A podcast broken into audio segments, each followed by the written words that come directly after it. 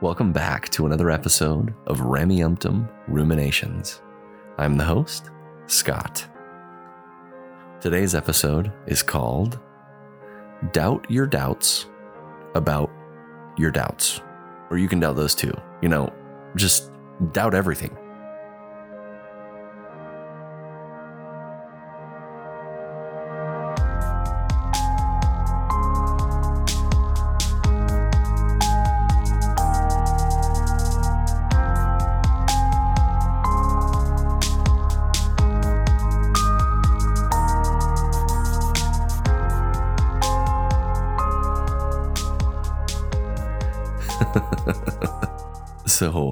Say that a little bit tongue in cheek. And for those that get the reference, it's a talk by Elder Uchtdorf. And that's going to be the subject for today. As I was thinking about the content of the previous episode where I talked about the choice to believe or the choice to have faith, we discussed a little bit about the difference between faith and knowledge. And then in the following episode, we talked about the distinction between a secular version of faith versus a religious version of faith. Faith and doubt go hand in hand. And I want to explore this idea a little bit. Now, for a quick recap, last week we talked about the distinction of faith, of secular faith and religious faith, where a secular faith leans heavier into evidence and a religious faith leans heavier into an authority figure, be that scripture or a prophet. Cognitive dissonance and doubt and questions, they come up when an authority figure directly contradicts what the evidence shows. So when an authority figure says that the book of Abraham is a translation from the papyrus, but the evidence shows something different, that's where doubt comes up. That's where questions come up when there is a discrepancy between the authority and the evidence. So, what should we do when we have doubts or questions or concerns? This concept of doubt your doubts, it's it's fascinating to me. I tend to overthink and overthink and rethink and dwell on things for probably way too long. When I hear an idea such as doubt your doubts, I think of it and I try to apply it to other things and I try and look at it in different ways or different aspects of our life. And I don't think that doubt your doubts is good advice. And perhaps I'm misunderstanding this. Maybe there's a believer or a listener out there who has a different idea on this, but to me, the idea of doubt your doubts is don't think critically. That's the concept. It's ignore the critical thinking aspect of your brain. That's the advice. And what I mean by that is this let's apply this concept of doubt your doubts to other aspects of our life. And, and I'll just do maybe two examples. Let's say you're buying a new home and you're looking through the house with your spouse and you're going through all the details of the house. And for some reason, you doubt that the house would be a good purchase. Something in the back of your mind is nagging at you that the purchase of this home is not a good idea. But we should just doubt our doubts and ignore those thoughts. So just just buy the home and don't think too hard about it. Is that good advice? I mean, clearly no. That isn't to say that the home wouldn't be a good home, but if you have doubts about this being a good home to purchase, research it. That's why you have a home inspector come in and look through the house to see if there's any problems with it. That's why you should know if this home inspector is trustworthy, if it's someone who is going to find the problems.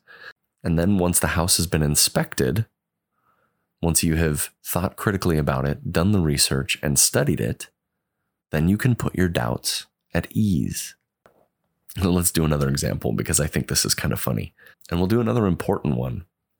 Let's say you're dating someone and you're considering marriage, and this person, your partner, has been lovely the entire time, but lately you've noticed some red flags and you doubt that this person would make a good companion for you. You should just ignore those and you should doubt your doubts because doubting your doubts is what we do. Is that good advice? I mean, clearly it's not. Again, with the previous example, that isn't to say that this couldn't be a wonderful spouse. That isn't to say that this person is not the right person for you. It just means you should explore your feelings, find out why you feel that way, and see if there's any validity to these doubts that you have. We could we could take this concept to so many different things. You know, we have mm, mathematically we can look at an equation and say one plus one equals two. I think I used this example last week. Sorry for reusing it. And, you know, I doubt that it will ever not equal two.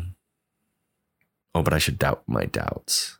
So maybe it will one time when I add it up not equal two. Doubting your doubts is bad advice. It is advice that means don't think critically.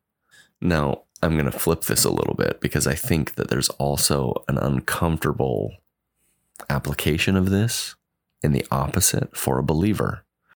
Let's say a believer has a testimony that the church is true and knows that Russell M. Nelson is a prophet and has a faith, has faith in the Book of Mormon, has received a witness that the Book of Mormon is the Word of God. Now, this person that is sure in their faith, this person would doubt this knowledge or these feelings came from themselves. They doubt that it comes from themselves. And they believe that it comes from an external source. So they should doubt their doubts. You can apply this to the prophet and the apostles. They claim to have a knowledge that God exists and to have a greater access to spirituality than the rest of the membership. Would they then doubt that other members of the church have greater access to deity than them, but they should doubt their doubts. So that means that other members of the church do have the same access or greater access to deity than they do. Perhaps I'm overthinking this, but you can see where this idea of doubting your doubts is just silly. If you have a doubt or a concern, think critically.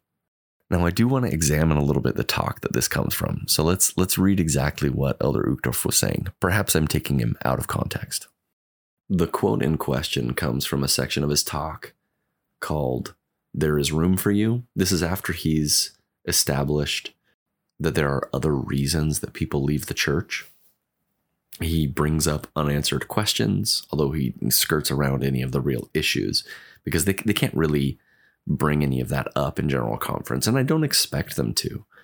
He talks about mistakes of other people, and then he talks about people feeling like they don't fit in or they don't belong.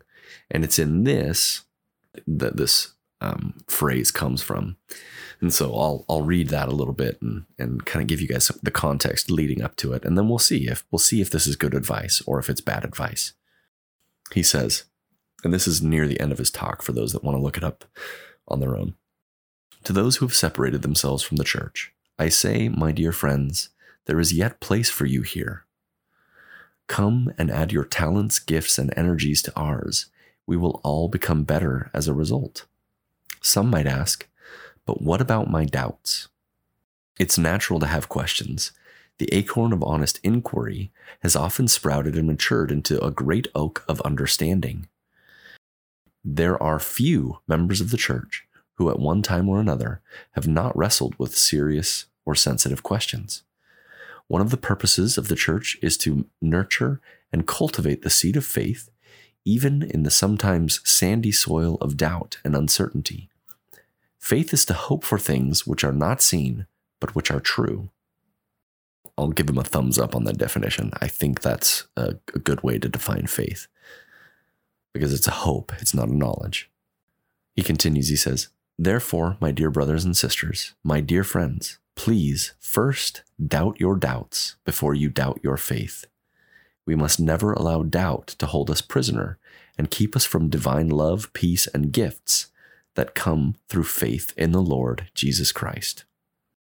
What this fails to capture is actually his sentiment from the previous paragraph these doubts arise from honest inquiry and honest concern and honest questions. These doubts don't come up because someone wants to disbelieve. In fact, the majority of those that I've spoken with, again, this is not an all encompassing statement because I've not done a study on this, but the majority of those that I've spoken with come into the a faith crisis or a, or come into the, a faith deconstruction genuinely trying to restore their faith. They don't come into it with the intention of leaving the church. The beginning of faith deconstruction is honest and earnest. And for many people, the goal is not to leave. For many people, the goal is to restore their faith, not destroy it. I doubt that Joseph Smith had sexual relations with these plural wives. Why would he do that? Ah, but uh, according to this advice here, we should doubt our doubts. I just I just think that this whole idea is bad advice. It's bad advice. On one hand, this talk is awesome because it's presenting more accurate reasons why people leave the church. But on the other hand, it is severely lacking and it upholds one of the false assumptions that people leave the church because of that because they were offended. There's a whole section of his talk where he talks about the mistakes of imperfect people and how we shouldn't let the mistakes of other people have us leave the church. The last thing I want to address in this talk is that he is proposing like a big tent version of Mormonism that some people will describe. A version of the Church of Jesus Christ of Latter day Saints where a doubter or a non believer would be welcome. But in my opinion, that couldn't be further from the truth. Elder Uchtdorf continues this talk and he from, right from the spot that I finished quoting, where I was talking, where I was citing him as saying, "Doubt your doubts before you doubt your faith." He goes on and he asks hypothetical questions that someone who left might ask. I just don't fit in. I don't think I could live up to the standards. I know a member of your church who's a hypocrite. He's citing all of these things, and then he says, Come join with us. If these are your desires, then regardless of your circumstances, your personal history, or your strength or the strength of your testimony, there is room for you in this church. Come, join with us. In spite of our human imperfections, I am confident that you will find among the members of the church many of the finest souls this world has to offer. The Church of Jesus Christ seems to attract the kind, the caring, the honest, and the industrious a bit of this is frustrating to me.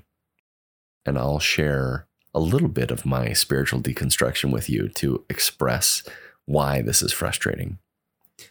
And perhaps some of the listeners out there have had similar experiences. So I'll ask a question, and you can think about this question while I'm telling the story. Let's say you're sitting in gospel doctrine, and the teacher is speaking on a subject, and let's say they cite something from church history that you know is wrong, just absolutely did not happen the way it's presented.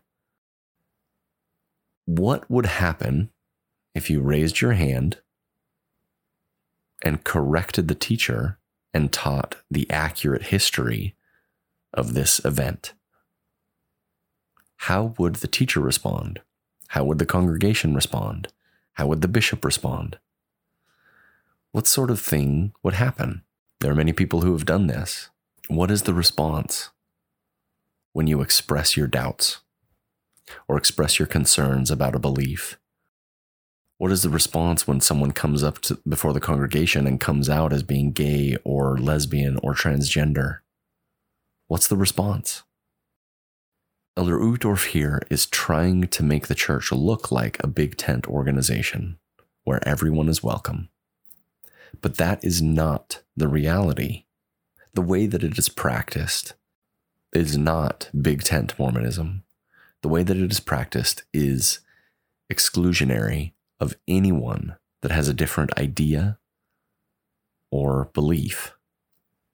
Let me make a stipulation. They're exclusionary of anyone who would express these different ideas or different beliefs. During my faith deconstruction process, near the end of it, near where I had I had stopped believing in just about everything. I still wanted to participate. I thought that this big tent Mormonism existed. I thought that it was a thing. I thought that I could participate with my wife and family, even if I didn't believe that the church was true, or even if I didn't believe that Joseph Smith was a prophet.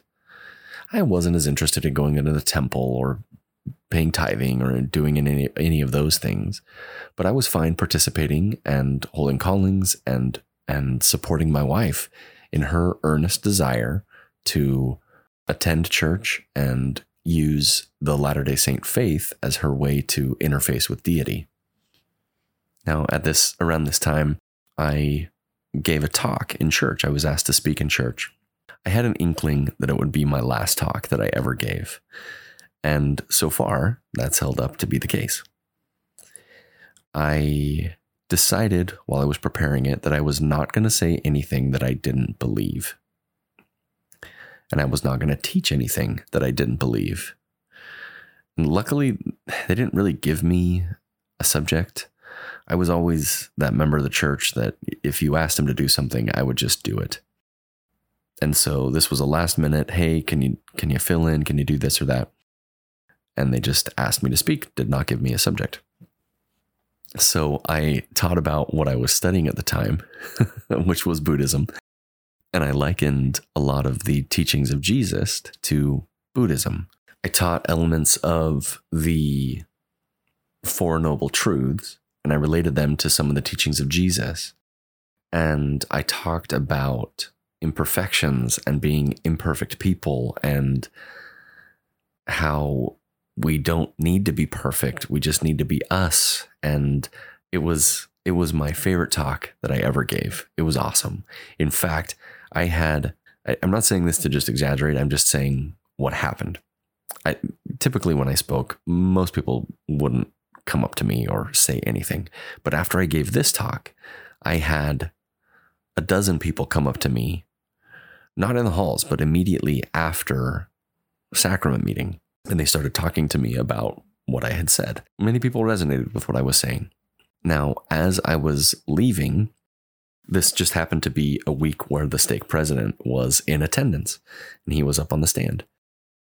So I was I was exiting the stand uh, to go and get my kids. I didn't know him and I'm kind of an introvert, so I wasn't going to say hi, but I was walking like past him.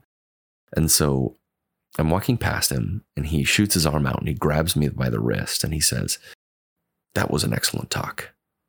And it kind of struck me like weird. Like, I don't know, like that was all he said. And so I just kind of like said, oh, thanks, and, and left.